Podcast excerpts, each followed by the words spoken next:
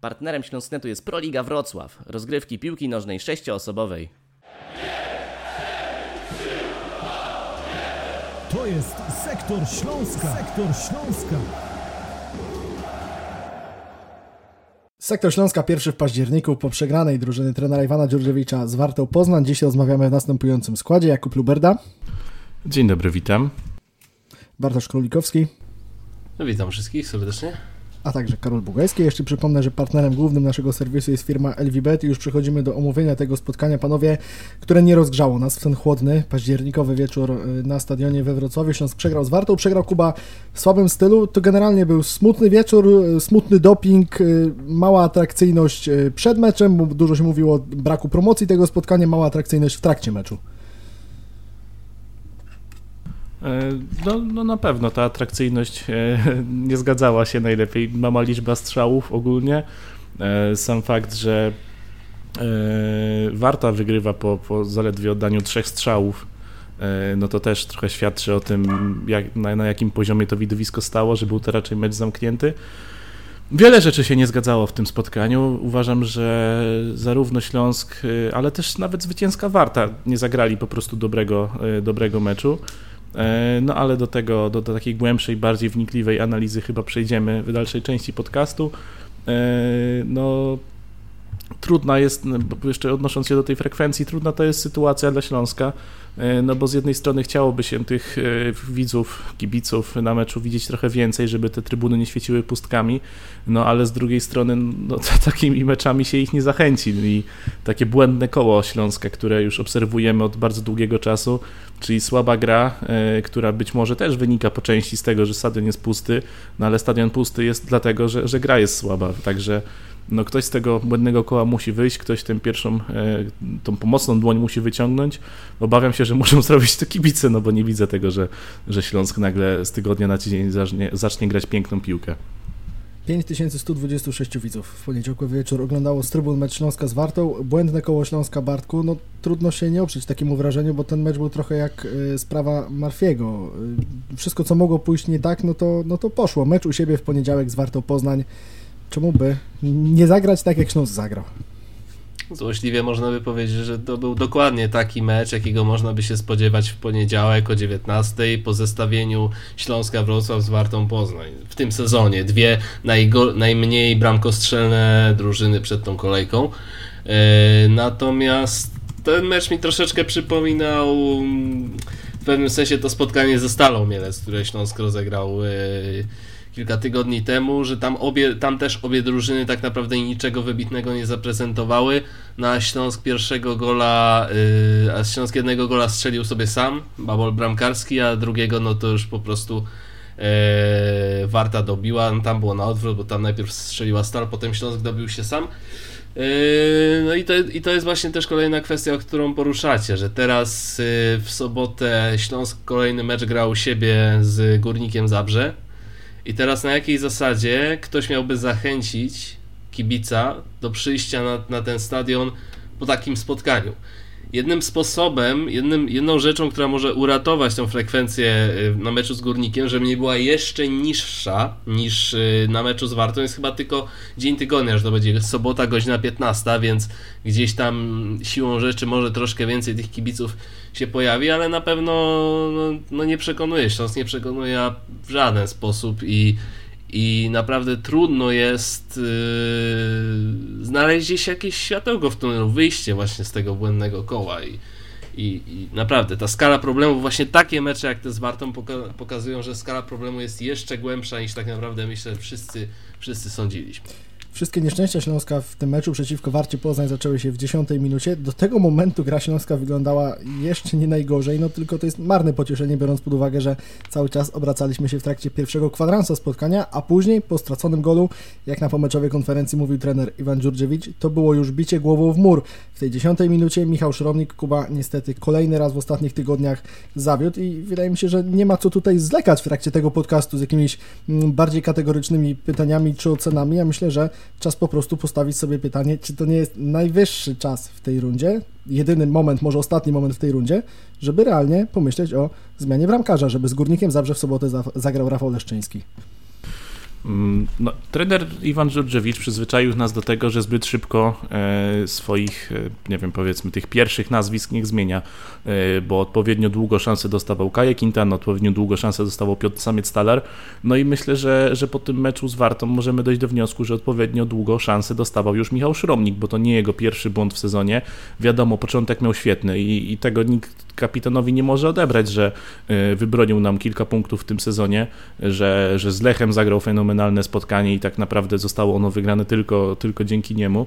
No ale z drugiej strony e, no, no, gdybyśmy chcieli żyć w ten sposób przeszłością, no to równie dobrze możemy Pawelca i Celebana wrzucić na boisko, skoro wciąż są na kontraktach e, w klubie. No chodzi o to, jak, co może dać w tej chwili drużynie.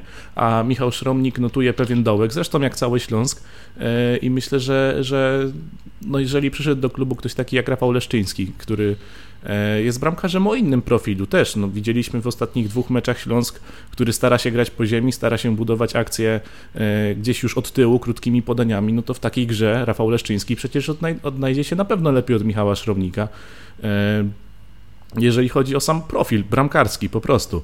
E, także ja myślę, że to jest taka zmiana, taka rotacja, która jest potrzebna Śląskowi, ale też potrzebna Michałowi Szrobnikowi, bo to e, też nie chciałbym, że, żeby to tak wyglądało, że my teraz skreślamy e, golkipera Śląska, kapitana Śląska, no bo to jest zawodnik, który już w przeszłości, jak już wspomniałem, dał nam naprawdę mnóstwo na tej linii bramkowej, mnóstwo meczów nam wybronił, w tym sezonie też nam już coś wybronił, ale to jest po prostu taka zmiana chyba konieczna, bo, bo to e, no tak, przy pierwszym wątku mówiliśmy o, o, takim błędnym kole, no i tutaj też wchodzimy w takie błędne koło, bo Szromnik yy, zwyczajnie nie pasuje do takiej gry, jaką Śląsk prezentował przez dwa ostatnie mecze co najmniej te cztery punkty Śląskowi w tym sezonie Michał Szarownik zapewnił. Był remis z Widzewem Łódź, było zwycięstwo z Lechem. Można wrócić na przykład do meczu z Zagłębiem, na przykład do meczu z Pogonią e, jeszcze wcześniej w lipcu. Natomiast no właśnie Bartku, on rekompensuje później, nadrabia e, te swoje błędy. Albo najpierw ratuje, później zawala, albo na odwrót. No i, i gdzieś suma szczęścia wychodzi po prostu na zero. A jak tak analizujemy sobie innych bramkarzy w naszej ekstraklasie, no to naprawdę z dużym trudem można e, podać przykład gracza, który przez cały sezon popełnia dwa takie błędy, a Michał Sztomnik popełnił dwa no, kuriozalne, niespotykane błędy w ciągu miesiąca. Duszan Kuciak. No, Duszan Kuciak to w jednym meczu potrafi, to prawda. Nie no, tutaj się jakby zgadzam z, z Kubą w pełni w tym, że to, że jeżeli będzie moment, żeby spra sprawdzić właśnie Rafała Leszczyńskiego, to to jest ten moment, zwłaszcza, że Zwłaszcza, że zna go Iwan Dziurdziewicz, zna go z pracy z, z Chrobrego Głogów. Tam zresztą Rafał Leszczyński bronił bardzo dobrze i nie bez przyczyny e, właśnie jego między, mm, obok Michała Żuchowskiego trener Dziurdziewicz postanowił do, do, do Śląska ściągnąć.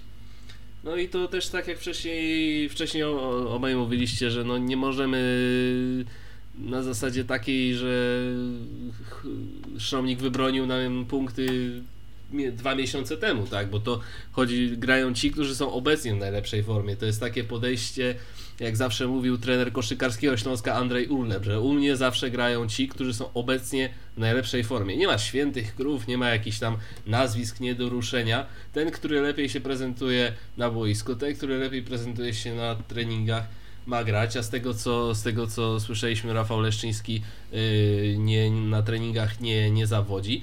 Także, także absolutnie zgadzam się z tym, że to jest, to jest, to jest moment dla Rafała Leszczyńskiego. Chyba tak naprawdę pierwszy jego, w, byłby to jego debiut w ogóle w Ekstraklasie w karierze, bo o ile dobrze pamiętam, to on w Piaście Gliwice nie rozegrał ani jednego meczu, więc, więc, więc na pewno w też taka dla niego... Grał, wiesz, grał w Podbeskidziu e, w A, w Podbeskidzie, tak. 20-21, z Michałem Żuchowskim notabene. Także panowie tak, później spotkali się też w Chrobrem.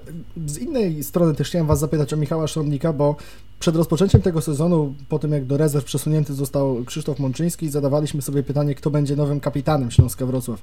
Mówiło się, że może Patryk Olsen, ten pan piłkarz, ale wiadomo, że wybór obcokrajowca na kapitana to też no, mogłoby być problematyczne. Drużyna wybrała Michała Szromnika. Czy to nie jest trochę tak, że drużyna jednocześnie wybrała też sobie bramkarza, bo przed tą nominacją Michała Szromnika na kapitana no raczej 50 na 50 byśmy oceniali jadąc do Lubina w pierwszej kolejce, kto wyjdzie między słupkami. Tak to raczej wiedzieliśmy, że to nie będzie Rafał Leszczyński, tylko, tylko Michał Szromnik. Czy te sprawy, które ułożyły się jakoś tak samoczynnie, tak jakoś niezależnie chyba trochę od trenera Iwana Dziurdziewicza, no czy to nie wyszło Śląskowi przypadkiem na, na niekorzyść, Kuba? Nad tym się chyba, chyba można zastanowić. To znaczy, hmm, e, nie jestem przekonany, czy, czy drużyna wybrała sobie bramkarza. Może możemy podciągnąć to pod taką tezę, że wybrała sobie bramkarza na pierwsze kolejki, bo rzeczywiście dziwnie wyglądałoby to, e, gdyby, gdyby kapitan, e, świeżo wybrany kapitan, no po prostu od początku sezonu siedział na ławce rezerwowych, ale ja mam wrażenie, że Iwan Żurczewicz nie jest takim trenerem, który, no ja chcę wierzyć w to, że gdy Iwan Żurczewicz stwierdzi, że, że dobra, że, że tutaj Michał Szromnik potrzebuje przerwy, damy szansę Leszczyńskiemu, no to to po prostu zrobi i nie będzie patrzył na to, czy ktoś jest kapitanem, czy wicekapitanem. E, mam nadzieję, że wszystkich będzie traktował równo i, i, i takie mam wrażenie. E, bo akurat jeżeli chodzi o jakieś zarządzanie ludźmi, zarządzanie zasobami ludzkimi, no to e, do Iwana Dżurdżewicza póki co nie mamy się o co przyczepić i e, można odmówić Śląskowi, nie wiem, stylu gry, można odmówić tych wyników też trochę, no ale akurat zarządzanie ludźmi wychodzi Serbowi bardzo dobrze, ale z Michałem Szromnikiem jest jeszcze inna kwestia, którą, którą warto poruszyć, no bo dziwi mnie, że po takim meczu, w którym Śląsk no, no przegrywa ważny mecz, jakby, jakby nie patrzeć z Wartą Poznań, e, na swoim stadionie, przegrywa nie tworząc żadnej groźnej sytuacji i przegrywa po błędzie kapitana, e, który był kluczowy i uważam, że gdyby nie ten błąd, to, to ten mecz byłby otwarty, mógłby równie dobrze zakończyć się na korzyść Śląska.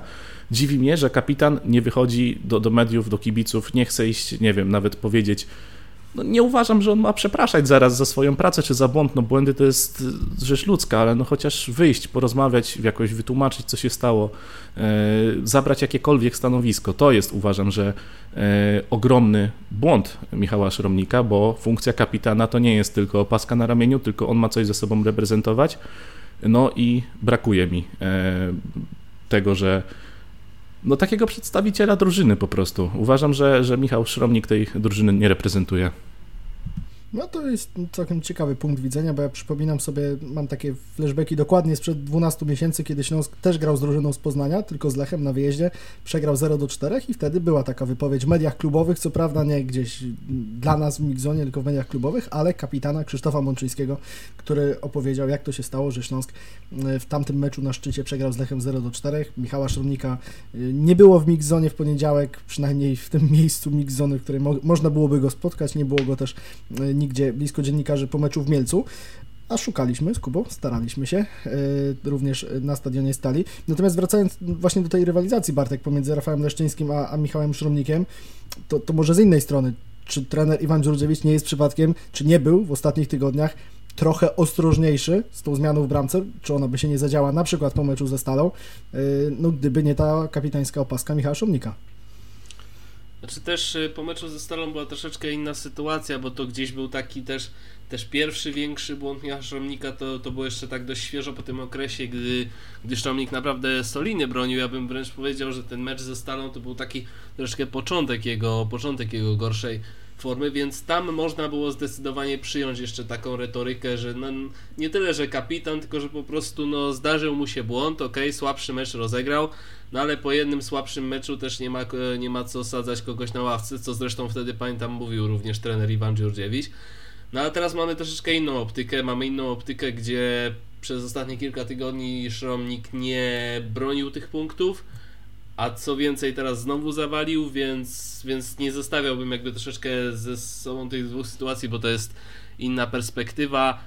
I teraz yy, i tutaj opaska kapitańska jakby może też miała jakieś znaczenie, ale, ale myślę, że no po to się też wybiera w zespole funkcję drugiego kapitana, ewentualnie nawet trzeciego, no bo zawsze jest jakaś taka rada drużyny, żeby na wypadek jakiejś kontu nie tylko kontuzji e, kapitana, ale też być może właśnie jego słabszej formy e, ten drugi ktoś zawsze był.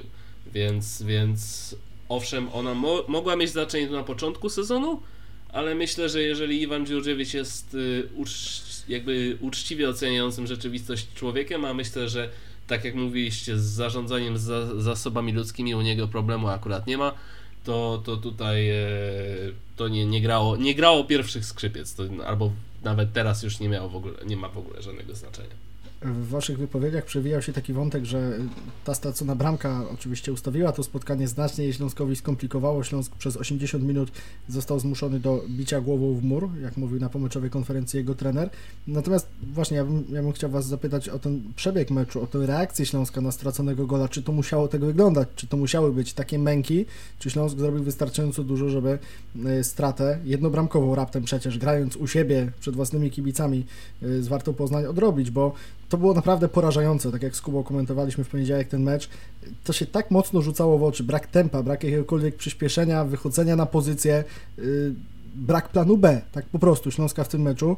Yy, nie pamiętam takiego Śląska, szczególnie przed własną publicznością, no nie wiem, czy od kiedy jestem w Śląsknecie, ale no przynajmniej w ostatnich miesiącach, bo no tam, tam nie było, nie było tego, czego byśmy od Śląska w takiej sytuacji Kuba oczekiwali. Mm, tak analizując to spotkanie, e, ja dochodzę do w sumie bardzo różnych wniosków, bo jestem, podejrzewam, w bardzo nielicznej grupie osób, które e, uważają, że ten mecz wcale nie był aż tak tragiczny e, w wykonaniu Śląska, jakby się mogło wydawać. On po prostu, po pierwsze, był bardzo frustrujący i, i, to, to, to jest, myślę, że frustracja to generalnie jest słowo, którym może opisać ten poniedziałkowy wieczór.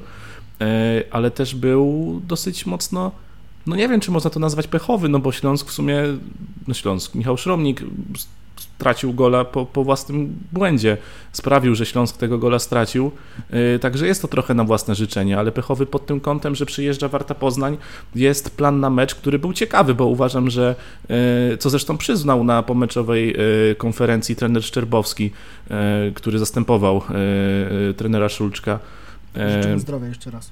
Tak jest, życzymy zdrowia. E, no ale on, sam trener Warty właśnie przyznał, że Śląsk zaskoczył tym, że wyszedł w fazie ofensywnej trójką obrońców, że, że grali wahadłowi, że, że to była pewna taka, e, no że, że nie było to dla nich oczywiste, że, że po prostu nie byli na to przygotowani, nie przygotowali się na treningach do takiej gry, tylko że no co z tego, jeżeli cały pomysł na zaskoczenie przeciwnika, wszystko co rozumiem przygotowali przez poprzednie dwa tygodnie, idzie w łeb po 10 minutach, po tak idiotycznej stracie gola.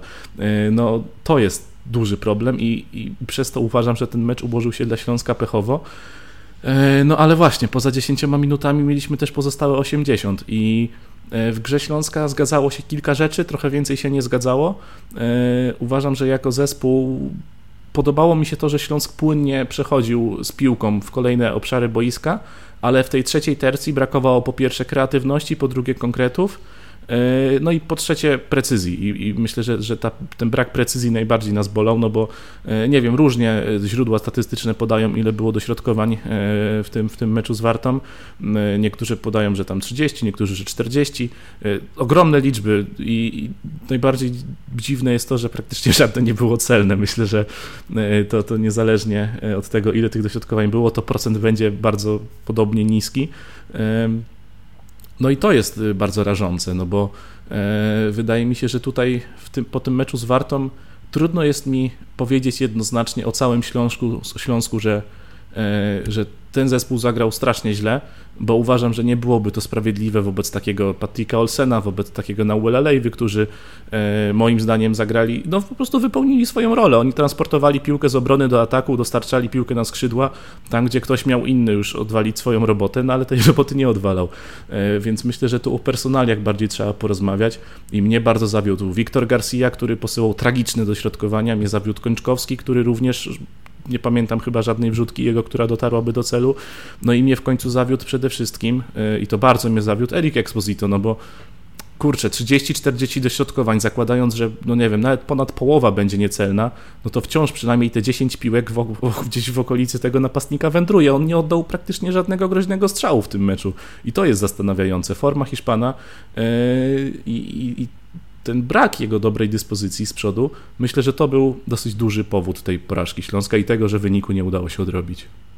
Tak, jedyna dobra sytuacja Erika Exposito to był rzut wolny, kiedy uderzył tuż nad poprzeczką, natomiast to nie było z akcji i umówmy się, że z Kubą też go zmotywowaliśmy naszym komentarzem, bo nie wierzyliśmy w to, że to może być groźny strzał, okazało się, że był całkiem niezły. O tych dośrodkowaniach właśnie, Bartku, też, też chciałem Ciebie zapytać, bo, bo to jest niesamowite. Martin Kączkowski w pomeczowej rozmowie z oficjalną stroną Śląska mówi, wykonaliśmy milion dośrodkowań, może był z tego w miarę jeden groźny strzał. Y, też Adrian jest bramkarz Warty Poznań, z którym po tym meczu rozmawiałem, on aż dopytał mnie, kiedy mu powiedziałem, że to było ponad 30 dośrodkowań, naprawdę był pod wrażeniem tej liczby, bo, bo, bo takie gdzieś tam się w poniedziałkowy wieczór przewijały w kuluarach, tak jakby rzadko się z tym spotykał, żeby przeciwnik aż tyle razy zmuszał go po prostu do koncentracji, do uwagi, bo ta piłka raz po raz trafiała w szesnastkę, tu można sobie te 30 czy 40 dośrodkowań podzielić przez liczbę minut i, i będziemy mieć świadomość, jak często Śląsk w takich sytuacjach się znajdował, no ale brak tej efektywności, no, no milion dośrodkowań, a, a, a precyzyjne było jedno albo dwa, a, a strzałów groźnych nie było żadnych. Ja myślę, że Adrian Listo był przede wszystkim w szoku, że tyle razy był zmuszony do koncentracji i uwagi, a tak naprawdę ani razu nie został zmuszony do jakiegoś większego wysiłku. I myślę, że to mogło być dla niego najbardziej zaskakujące w tym wszystkim, że niby tyle razy musiałem się spinać, ale żebym się jakoś szczególnie zmęczył, to, to, już, to już niekoniecznie. I właśnie to jest też moim zdaniem te dośrodkowania, ta ich ilość. Już nawet już nawet pal, pal licho to znaczy pal licho jakoś. No jeżeli taki Wiktor Garcia, tam widziałem tą statystykę, że na 24 dośrodkowania w miarę celne posłał 3, no to, to, to, to jest coś absolutnie koszmarnego i nawet nie, niespecjalnie na tym poziomie powinno się próbować nawet tłumaczyć takie rzeczy, bo... Znaczy to by nawet było takiego... zawstydzające na zapleczu Ekstraklasy albo i niżej. No właśnie, na, na, w ogóle w profesjonalnej piłce to już nie chodzi ekstraklasa, czy pierwsza liga, czy druga liga, tylko po prostu no, no człowiek 27 czy 8-letni yy, te naście lat już w piłkę gra i, i, i zdarzają mu się takie mecze, że na prawie 25 prób trzy razy udało mu się w miarę prosto kopnąć piłkę, no to no to, to, to tylko świadczy o tym, na jakim on obecnie jest poziomie, jaką formę prezentuje ale myślę, że te dośrodkowania stanowią też taką, taką symbolikę tej bezradności, takiej niemocy Śląska w ofensywie, bo jeżeli, jeżeli powtarzasz coś cały czas, dajesz dośrodkowanie, za dośrodkowaniem, za dośrodkowaniem, za dośrodkowaniem, za dośrodkowaniem, nie wychodzi ci to za pierwszym razem, za drugim razem, za piątym razem, za dziesiątym razem, za dwudziestym razem, no to może pomyśleć by o tym, żeby spróbować w jakiś, w jakiś inny sposób. Może jakąś, nie wiem, dłuższą piłką prostopadłą, może żeby jednak troszeczkę więcej, żeby przyspieszyć jakiegoś, więcej takiego pomysłu, bo jeżeli człowiek nawet wychodzi, drużyna wychodzi na boisko z założeniem, że ok, będziemy starali się grać bokami, będziemy próbowali roz, rozrywać tą defensywę dośrodkowaniami, ale jeżeli jest drużyna myśląca, która ma jakiś ewentualny też plan B na spotkanie i widzi, że plan A nie działa, to przechodzimy do tego planu B. A jeżeli cały mecz trzymaliśmy się tego niedziałającego planu A, to znaczy, że planu B nie było w ogóle. I to jest moje, mój główny zarzut do Śląska, że nie było takiego też uczenia się może nawet na własnych błędach, na tym, na tym, na tym co nie wychodziło. I nie powiedziałbym wcale na przykład, że ok, Patrick Olsen, owszem, jego gra mogła się, no nie wiem czy podobać to może za dużo słów, ale na pewno swoją rolę spełnił, ale osobiście na Leiva jest dla mnie po raz kolejny ogromnym rozczarowaniem, bo ja, co ja rozumiem przez, przez ofensywnego pomocnika? Przez ofensywnego pomocnika właśnie rozumiem jako tego człowieka, który przyspieszy tą grę, który wprowadzi coś nowego, który który gdzieś zagra jakoś bardziej nieszablonowo, a nie przypominam sobie w, ni w niczyim wykonaniu e, w meczu z Wartą, z, e, z Wartą takiego zagrania i w jego, w jego też nie, więc e, więc absolutnie nie oceniałbym pozytywnie jego, jego występu. No i, tak, i taki właśnie taki właśnie był Śląsk. Nie było, nie działał plan A, nie było planu B, a jeżeli, kto, jeżeli ktoś robi ciągle to samo i liczy i nie wychodzi mu to i liczy na, ty, na to, że za 30 razem efekt będzie inny, no to to jest szaleństwo. To jest, nie wiem jak to inaczej nazwać. Mm, to ja bym, ja bym się no, odniósł jeszcze, mhm. e, bo, bo tak, dwie kwestie. E, najpierw od tego Nauela, bo, bo, rozumiem, że ofensywny pomocnik, żeby oczekiwać więcej kreatywności, tylko że w tym meczu Nauel Leiva był całkowicie fałszywym ofensywnym pomocnikiem. On grał jako cofnięty rozgrywający tak naprawdę. On schodził. Karol Borys w etapie ofensywnym, w, tym, w tej fazie ataku, zajmował jego miejsce z przodu, a Nauel grał na wysokości Patricka Olsena, który cofał się głęboko do defensywy i posyłał bardzo dokładne przerzuty, rozrzucał grę, transportował piłkę e, przerzucał ciężar gry i to ta dwójka moim zdaniem czyniła naprawdę na wysokim poziomie, tylko że, że potem nikt nic z tym nie robił. E, jeśli chodzi jeszcze o, o plany na tę grę, e, no bo ja rozumiem też, że ten plan B e, to były właśnie dośrodkowania, no bo jak już ustaliliśmy, plan A nie wypalił przez to, że Śląsk szybko gola stracił i, i Warta mogła cofnąć się głęboko do defensywy.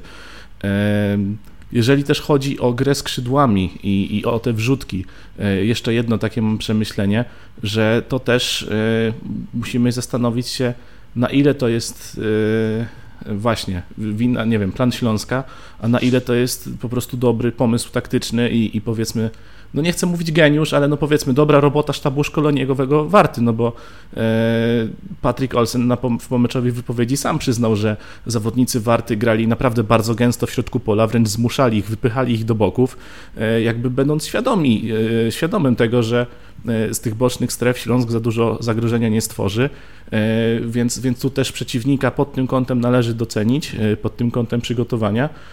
E, tylko, że no właśnie, e, bo, bo nawet zakładając, że, że dośrodkowania były planem B, no to jeżeli plan B nie wychodzi, no to też wypada mieć ten plan C. Albo przynajmniej spróbować reagować na te, tutaj się zgodzę z Bartkiem, że trzeba reagować na wydarzenia boiskowe i, i takich reakcji nie było w Śląsku. Były dwie reakcje. Był strzał z dystansu na Uela Lejwy, e, który był niecelny i był strzał Adriana Łyszczarza z końcówki meczu, też z dystansu. No i okazuje się, że te dwa strzały to były prawdopodobnie najlepsze strzały w tym, w tym całym meczu, więc to też jest dosyć symptomatyczne E, no brakowało po prostu innego sposobu, innego podejścia, e, brakowało no, po prostu kreatywności. Padło tutaj nazwisko Karola Borysa, między innymi, i od tego zawodnika też chciałem Was zapytać, bo to jednak jest wydarzenie, że świeżo upieczony 16-latek debiutuje w meczu przed własną publicznością w barwach Śląska Wrocław. Dawno takiego przypadku przecież e, nie mieliśmy. Debiutuje w wyjściowej 11.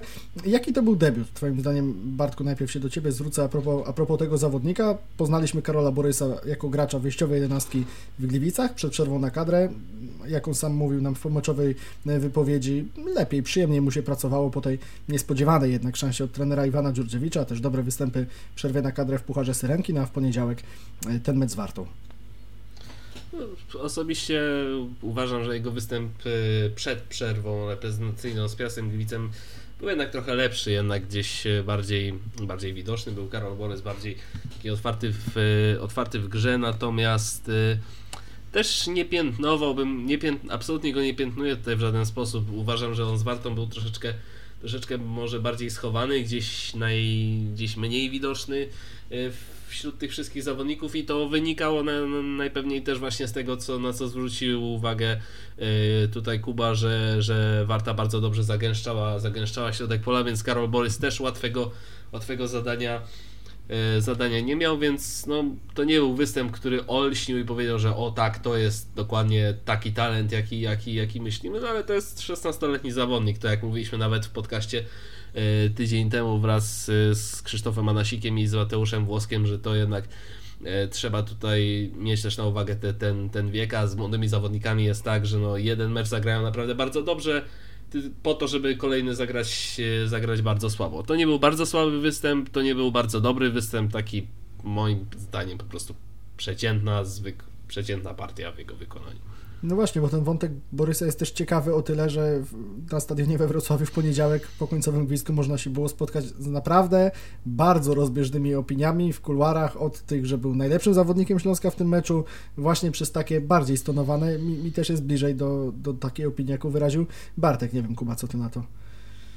E, no ja, ja też uważam, że to było po prostu zwykłe spotkanie. Nie, nie zrobił niczego wielkiego, też nie popełniał wyraźnych błędów, ale to jest spotkanie, po którym należy wyciągnąć pewne wnioski e, to, to swoją drogą e, i tutaj rola sztabu szkoleniowego Śląska w tym wszystkim. No bo, no bo mecz z Wartą pokazał nam, że, że Karol Borys, grający na nisko broniącego się i grającego fizyczną piłkę przeciwnika, no zwyczajnie nie jest jeszcze do końca gotowy, no bo e, wiele mieliśmy takich sytuacji, w których e, Borys próbował wejść w dribbling, których próbował minąć e, gdzieś przeciwnika, no ale on po prostu tłamsił go swoją siłą fizyczną, takim bezpośrednim, mocnym wejściem nie było tam faulów, no, był, była tam po prostu różnica doświadczenia gdzieś tych warunków fizycznych. To jest coś, co Karol Borys będzie z doświadczeniem, jak sobie z tym radzić, albo po prostu z wiekiem, jeżeli, jeżeli ten jego rozwój biologiczny e, jeszcze, jeszcze ma nastąpić. Nie wiemy tak naprawdę, jak ta sytuacja wygląda, no ale z tym sobie poradzi z wiekiem, to jest kwestia doświadczenia. No, o to nie ma się co martwić, tylko po prostu trzeba się zastanowić, czy jest sens wystawiania go na takich przeciwników.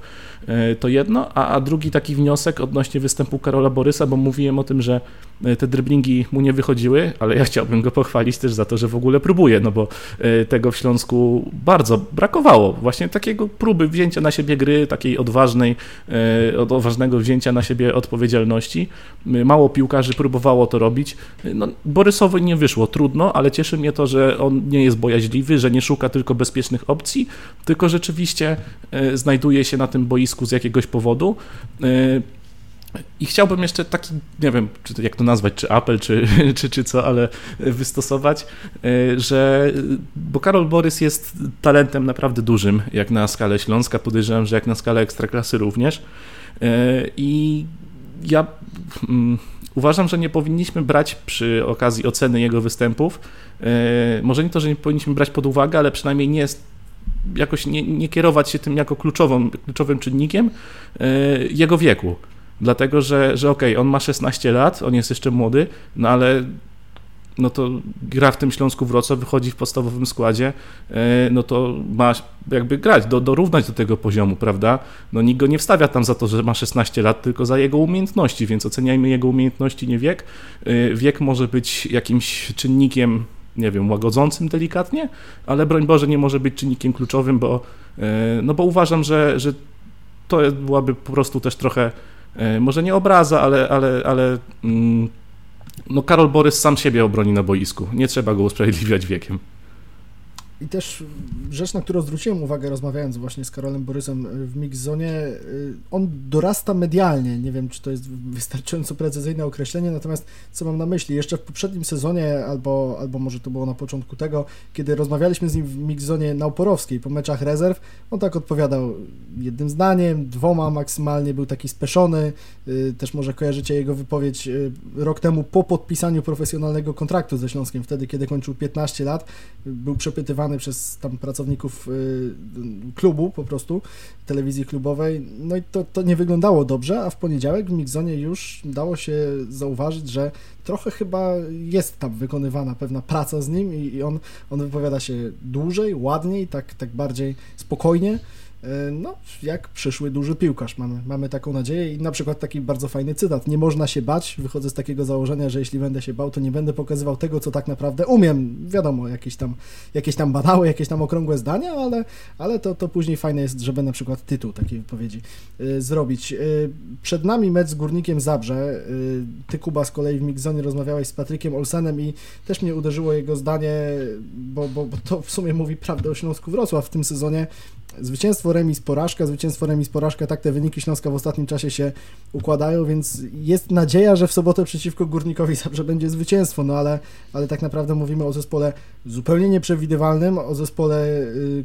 co do którego absolutnie żadnego zawodnika może poza Olsenem, ale nie można być pewnym. Co więcej, nie wiadomo z czego to wynika i tak naprawdę Bartku Śląsk grający w poniedziałek słabo przeciwko Warcie u siebie, może w sobotę przeciwko Górnikowi Zabrze u siebie zagrać dobrze, albo i nie. I, i jak, jak podchodzić do, do tych naszych analiz, wniosków i, i przewidywań profesjonalnie przy, przy takim zespole? E, właśnie to, to jest też yy, charakterystyka takich zespołów jak Górnik Zabrze, które są po prostu cholernie nieprzewidywalne, no jakby tego inaczej nie określić. E, patrzę tutaj teraz na ostatnie, na ostatnie wyniki Górnika Zabrze, no to mamy porażkę z Zagłębiem Lublin 2 do 3, mamy zwycięstwo z Koroną, remis z Piastem, po, w takich y, okolicznościach oni tam stracili w 90 chyba Eee, nie, zdobyli. zdobyli. Zaraz się upewnię. Tak, zdobyli. zdobyli tak, no generalnie to była wtedy seria remisów i Górnika Zabrze niełatwo jest pokonać, bo trzy porażki w tym sezonie, no to, to Śląsk ma trzy zwycięstwa. Tak, tak, tak, więc to jest, y, to są trzy zwycięstwa, cztery remisy i trzy porażki, także na pewno nie jest to drużyna, którą łatwo złamać i na pewno to nie jest, i na pewno jest to drużyna, która ma czym przyłożyć, że tak powiem, to jest, e, co prawda to nie jest może aż tak szalony, otwarty futbol jak za jak, za, jak w zeszłym sezonie za Jana Urbana, gdzie tam na stale w meczach Górnika Zabrze padało najwięcej e, bramek w całej Ekstraklasie. Pamiętamy chociażby ten ostatni mecz sezonu ze Śląskiem Wrocław. E, no ale na pewno mimo iż Śląsk będzie grał u siebie, no to trudno postrzegać go w roli faworyta po, po czymś takim jak zaprezentowali z z Wartą Poznań. I tak naprawdę do końca roku Śląsk ma takie mecze, tam jest m.in. E, Jagiellonia, tam jest Legia Warszawa, no może z Miedzią Legnica, może z Miedzią Legnica. Faktycznie gdzieś tam wiemy jak Miedź gra i Śląsk, Śląsk faworytem będzie, natomiast yy, no mówię, gdyby mi ktoś kazał teraz obstawić jakiś wynik meczu z potencjalny meczu z Górnikiem, to miałbym duży problem i Współczuję troszeczkę Mateuszowi Włoskowi, który jak wiemy u nas na Śląsknecie pisze zawsze e, przewidywania co do wyników e, całej kolejki, również z, tam z kursami naszego partnera e, LVBet, także, także ma, ma trudno orzech do zgryzienia i myślę, że że choć faworytem Śląsk nie będzie, to absolutnie nie dam sobie ręki uciąć, że ten mecz wygra, przegra czy, czy, czy zremisuje, bo to też dużo zależy od górnika. Czego się spodziewać po górniku? Nie wiem. Naprawdę czego trudno się, przewidzieć. A czego się spodziewać Kuba po Śląsku, bo ta falująca forma, która jest problemem pod wodzą trenera Iwana Dziordziewicza, no ona nie, nie wydaje się mieć taki punkt, w którym nagle się to wszystko odmieni w sposób pozytywny. Znaczy, ja myślę, że spodziewać to, to, to nie ma się czego spodziewać. Możemy co najwyżej oczekiwać dobrej reakcji na, na taką porażkę jak z Wartą. E, I, i oczeki, dobra reakcja to mam na myśli, że zespół po prostu wyjdzie, e, zagra, zagra przyzwoity, przyzwoite spotkanie, będzie widać trochę więcej, no nie wiem, pomysłów w tej grze, trochę, trochę twardsza będzie ta obrona, może bez błędu indywidualnego, takiego głupiego tym razem uda się zagrać. Ja myślę, że to będzie w ogóle całkiem niezłe spotkanie do, do oglądania ze względu na, na charakterystykę Górnika Zabrze. W gruncie rzeczy spotykają się dwa zespoły, które są E, tak paradoksalnie w podobnym momencie, jeżeli chodzi o, o, swój moment, e, dlatego że górnik jest w przebudowie. W górniku, no, górnik ma ogromne kłopoty i to finansowe, e, są tam zawodnicy kontuzjowani, niekontuzjowani. Tak naprawdę nie wiadomo, jaką jedenastką wyjdzie górnik w każdym kolejnym meczu. Wraca teraz powoli Podolski do zdrowia, ale taka dra górnika jest po prostu słaba względem na przykład poprzedniego sezonu. No a po drugiej stronie jest ten Śląsk, który też no, o tej kadrze trudno powiedzieć coś wybitnego. Y, na pewno drużyny są e, zespołami, które e, mają kibiców, którzy chcieliby czegoś więcej dla swoich drużyn niż tylko taki ligowy byt, e, a, a niestety zarówno Górnik, jak i Śląsk póki co zapowiada się jeszcze w tym sezonie E, będą o ten spokojny ligowy byt walczyć. Bliżej wywalczenia tego wszystkiego jest Górnik, trochę dalej Śląsk, e, no ale to będzie taki mecz, w którym no po prostu trochę więcej otwartej piłki, może trochę więcej strzałów, trochę więcej będzie się dziać. Myślę, że od Śląska można oczekiwać po prostu dobrej reakcji na mecz z Wartą i tego, żeby tego meczu nie przegrać, no bo każde punkty są cenne w walce o utrzymanie. A takie, ja bym chciał jeszcze... zobaczyć coś mhm. takiego, jak było w zeszłym sezonie, w ostatniej kolejce, tylko no oczywiście, ty, oczywiście tym razem z lepszym zakończeniem dla Śląska. Tak, w ostatniej kolejce poprzedniego sezonu Śląsk przegrał z Górnikiem u siebie 3 do 4, na wyjeździe przegrał 1 do 3, więc 7 straconych bramek z Górnikiem to też jest jedna, pewnie to można sprawdzić, jedna z, z wyższych wartości, jeśli chodzi o jednego rywala w minionych rozgrywkach. Ten ostatni mecz Śląska z Górnikiem we Wrocławiu kojarzy się dobrze, po nim pracę w Śląsku stracił Piotr Tworek, zaczęła się era Iwana Dżurdziewicza, od którego yy, wymagaliśmy, czy spodziewaliśmy się właśnie czegoś, czegoś nowego, czegoś odświeżającego. Takie pytanie jeszcze na koniec przyszło mi do głowy, czy ten mecz z Górnikiem też będzie, no właśnie pewną weryfikacją tego szkoleniowca, bo mówicie o spodziewanej reakcji drużyny, o tym, czego można oczekiwać albo, no nie wiem, myśleć w kontekście zawodników Śląska, ale też co do samego trenera Iwana Dżurdziewicza, bo no on trochę był takim, e, Iwan, ufam Tobie, ostatnia deska ratunku po tym, po tym fatalnym sezonie, trzeba się było trzymać tej nadziei w to nowe otwarcie, no i teraz jesteśmy w takim momencie, który dość niebezpiecznie przypomina sezon poprzedni. No i czy to będzie taka, taka pewnego rodzaju weryfikacja, jak ten Śląsk zostanie i personalnie, i, i taktycznie po prostu, i mentalnie przygotowany przez serbskiego szkoleniowca Bartku? Ja bym jeszcze osobiście był ostrożny z ewentualnymi jakimiś twierdzeniami, które no, jeżeli Śląsk się nie poprawi prędzej czy później się pojawią, że być może Iwan rzeczywiście nie jest tym człowiekiem, który Śląsk wyprowadzi na prostą. Eee, na pewno wątpliwości budzi to, że no cały czas szukamy, cały czas gdzieś jest to eee, gdzieś jest szukanie tych optymalnych, e, optymalnych e, ustawień, a tymczasem e, zaczyna się mecz z Wartą Poznań w ustawieniu na trzech środkowych obrońców, czyli to od czego chcieliśmy uciec, co było wydaje się takim taką pierwszą rzeczą, którą właśnie zrobić chciał i zrobił, zresztą Iwan Dziurdziewicz odszedł od tego ustawienia, które w Śląsku po prostu nie funkcjonowało i teraz e, z powodu no, tak naprawdę źle zbudowanej kadry, bo, bo gdyby e, gdyby gdyby Wiktor Garcia miał chociażby w miarę porządnego zmiennika, który faktycznie może tam zagrać na tej lewej obronie, to nie, nie trzeba by było szukać tutaj niczego e, na, na siłę z trzema środkowymi obrońcami, bo że, bo że Daniel Gertarson na lewej obronie to jest zły pomysł. To się już przekonał zresztą sam trener Dziurdziewicz i przyznał to na konferencji, na konferencji e, pomeczowej. Yy, aczkolwiek ja mimo wszystko byłbym jednak ostrożny, bo, bo zastanawiam się przede wszystkim nad tym, no okej, okay, nie wygra Śląsk następnych dwóch spotkań, możemy wyrzucić Iwana Dziurdziewicza i teraz ja sobie chcę zadać pytanie, no kto miałby przyjść na jego miejsce? Kto miałby to faktycznie poukładać, żeby to miało ręce i nogi? I tak na tak z miejsca żaden kandydat nie przychodzi mi do głowy, który był obecnie dostępny na rynku, no bo... Jest bo dwóch zatrudnionych, gdzieś... to może trzeba tam się... No, dwóch jest zatrudnionych, no to jeszcze, jeszcze gdzie tutaj dorzucać czwartego, no bo tak nawet jak się tak zastanowi, zastanowimy się teraz nad rynkiem wolnych trenerów, no to oczywiście nie wrócimy do Magiery, nie wrócimy do Tworka, no to pierwsze dwa nazwiska, jakie mi do głowy przychodzą, no to jest e, zwolniony niedawno z Y, z Lechi trener Kaczmarek, no i trener Jan Urban, który, któremu, szczerze, któremu ta praca nie jest już tak naprawdę do niczego, do niczego potrzebna. Jan Urban też zresztą właśnie stracił pracę, no stracił pracę, tak trzeba powiedzieć, zakończył swoją pracę w Górniku po tym ostatnim meczu we Wrocławiu. Jerzy Brzęczek jeszcze jest wolny, ale, ale to może lepiej nie. Kuba, ostatnie słowo należy do Ciebie. E, no bo wcześniej pytałeś Bartka o to, o to czy, czy to będzie weryfikacja e, dla trenera Dżurdżewicza. Ja myślę, że nie, że mm, trzeba się z tym jeszcze trochę wstrzymać, że ta weryfikacja to nastąpi, nie wiem, może po połowie sezonu, może w ogóle po e, weryfikować będziemy mogli po całym sezonie, e, bo Śląsk po prostu będzie przeplatał te mecze, dobre z gorszymi, będą mecze, po których będziemy cieszyć się, wręcz radować, jak, jak po Lechu Poznań i będą takie tragiczne jak, jak ten z Wartą, e, będą mecze frustrujące i będą też te trochę lepsze, no bo Śląsk po prostu teraz jest taką drużyną, takim zespołem, który w sumie to przyjeżdża albo, albo jest na, gra na swoim boisku po to, żeby napsuć trochę krwi przeciwnikom, żeby może jakieś punkty zdobyć, ale żadnej większej filozofii w tym póki co nie ma. E, trener Dżurdżewicz próbuje, nie wiem, jakoś ustabilizować defensywę, no i e, może, może od tego, na tym powinniśmy się na początku skupić e, i, i, to dopiero oceniać, a, a taki ogólny taką weryfikację jego pracy w Śląsku to chyba dopiero po sezonie będziemy mogli e, mogli się podjąć takiego zadania, no bo e, no bo tak jak mówię, wydaje mi się, że ten mecz z Wartą e, to jest po prostu mecz, który jeszcze w tym sezonie z raz czy dwa na pewno się zdarzy.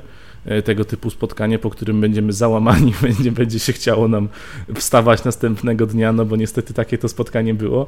No ale z drugiej strony to, to wcale nie oznacza, że, że nie będzie też lepszych momentów. No, to jest sezon przejściowy w pełni tego zwrotu znaczeniu.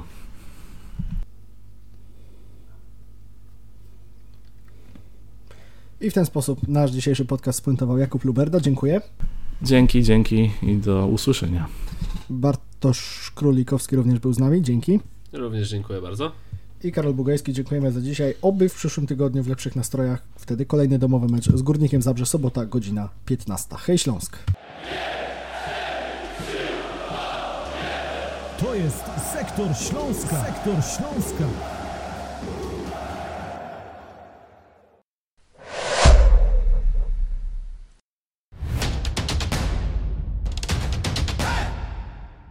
Partnerem Śląsknetu jest Proliga Wrocław, rozgrywki piłki nożnej sześcioosobowej.